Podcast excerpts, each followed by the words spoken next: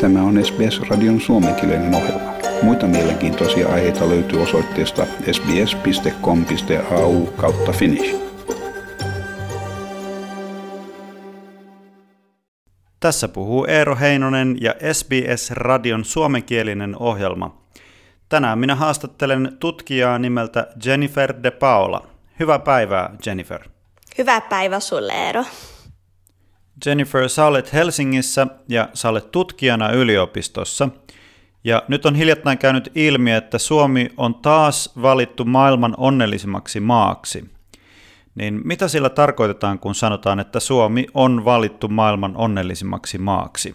Joo, tarkoitetaan siitä, että Suomi on siellä ykkönen YK on onnellisuusraportissa, eli United Nations World Happiness-raportissa. YK-raportti perustuu Cantrill's Ladder-menetelmään, eli eri maiden asukkaita pyydetään arvioimaan elämänsä astekoilla 0-10. Nolla vastaa pahinta mahdollista elämää ja 10 parasta mahdollista elämää.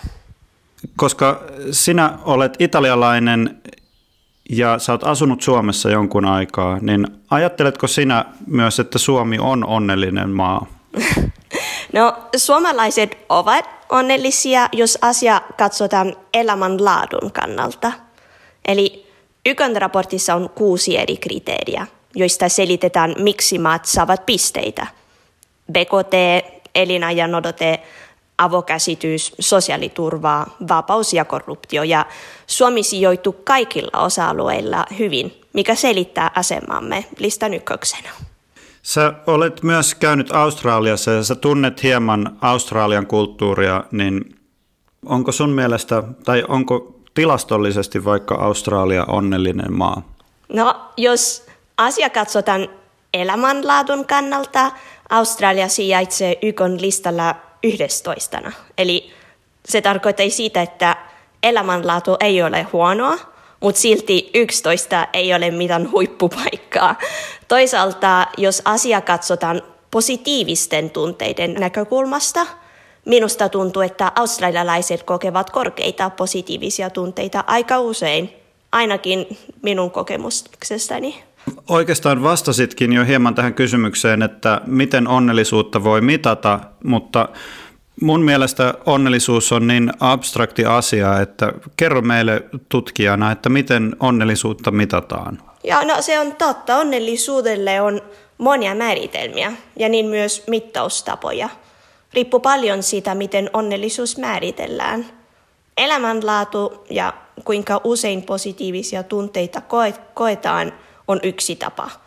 Mutta jos esimerkiksi tarkastelemme onnellisuutta eudamonian kannalta, niin mitataan kuinka paljon ihmiset pitävät elämänsä merkityksellisenä, joka on todella eri asia. Mitä, mitä tarkoittaa eudamonia? No se tarkoittaa, äh, kuinka merkityksellisenä pität elämän. Että onko elämässä merkitys. Sitten mä mietin myös sitä, että jos sä oot ihminen eli vaan yksilö ja haluaisit ikään kuin onnellisemman elämän, niin millä asioilla yksilö voi vaikuttaa oman elämänsä onnellisuuteen? Joo. No on tosi tärkeää muistaa siitä, että onnen voi löytää pienistä hetkistä, eli tässä ja nyt, kun tavallaan lakkaamme pohtimasta ja arvostelemasta liikaa. Ja kun osaamme nauttia niistä hyvistä asioista, jotta elämä meille tarjoaa. Eli kun osaamme olla läsnä tässä hetkessä. Hmm, se kuulostaa tosi, tosi viisaalta neuvolta. Kuulostaa vähän kliseeltäkin myös, mutta se on, se on ehkä klisee sen takia, että se on semmoinen viisas, hyvä asia, mitä sanotaan monesti. Mun pitää kysyä myös tämä, että onko asioita, joilla yksilö voi vaikuttaa siihen oman ympäristönsä onnellisuuteen. Eli koska me ollaan tietenkin yksilöitä, mutta me, meidän ympärillä on myös asioita, joihin me ehkä pystytään vaikuttamaan, niin onko olemassa tällaisia asioita, joihin... No ihan, ihan lyhyesti sanottu varmasti auttamalla muita sen sijaan, että keksittyisit pelkää oman onnen löytämiseen.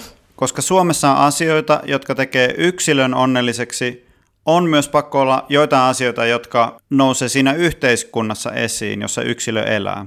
Voitko sä kertoa jonkun esimerkin siitä, miksi suomalainen yhteiskunta saattaa olla onnellinen yhteiskunta?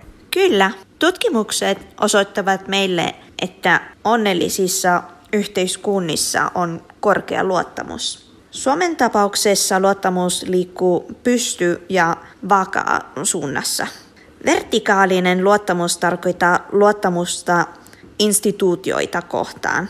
Luotamme enemmän tai vähemmän hallitukseen, emmekä pidä poliitikojamme korruptoituneina. Horisontaalinen luottamus tarkoittaa luottamusta kansalaisten keskuudessa. Voit tuntea olosi turvalliseksi naapurisi tai kollegasi kanssa. Vaikka Suomi on onnellinen maa, niin jotain heikkouksia Suomessa varmasti myös on. Tai miten tutkijana näet tällaisia heikkouksia, mitä Suomessa on? Joo, no kyllä esimerkiksi masennusluvut ovat korkealla Suomessa, mutta itse asiassa korkeat masennusluvut voivat johtua ainakin osittain paremmasta diagnoosista ja paremmasta terveydenhuoltosätävuudesta Suomessa. Ja lisäksi Suomessa on paljon yksinäisyyttä. Ja tutkimusten perusteella tiedetään, että sosiaalisilla suhteilla on yhteys onnellisuuteen. Ja siitä voisi ehkäistä käyttämällä sosiaalista media fiksusti.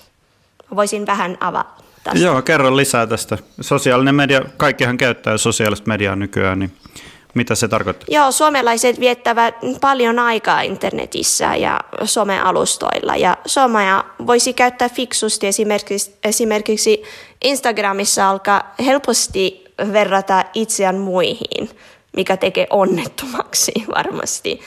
Mutta jos käyttäisimme somea yhteydenpitoon läheisten kanssa, se oli västälääkettä yksinäisyydelle. Se on, se on hyvä neuvo. Sitten mun pitää myös kysyä siitä, että sinä olet ihminen, joka on asunut Italiassa ennen kuin muutit Suomeen, niin mikä sai sut muuttamaan Suomeen? Muutitko niin kuin tämän onnellisuuden takia vai, vai oliko sulla joku muu syy, miksi siirryt maasta toiseen? Joo, no äh, pään syy on se, että Suomi sijoittuu muillakin osa-alueilla hyvin kansainvälisesti. Elämänlaatu, mutta myös sukupuolten tasa-arvo, koulutustaso, demokratia, sananvapaus ja nämä arvot ovat hyvin tärkeitä minulle. Ja haluan asua paikassa, jossa näitä arvoja kunnioitetaan. Tosi hyvä. Kiitos tästä haastattelusta Jennifer. Tämä riittää tähän. Kiitoksia oikein paljon. Kiitos kutsusta Eero. Haluatko kuunnella muita samankaltaisia aiheita? Kuuntele Apple, Google tai Spotify podcasteja tai muuta suosimaasi podcast-lähdettä.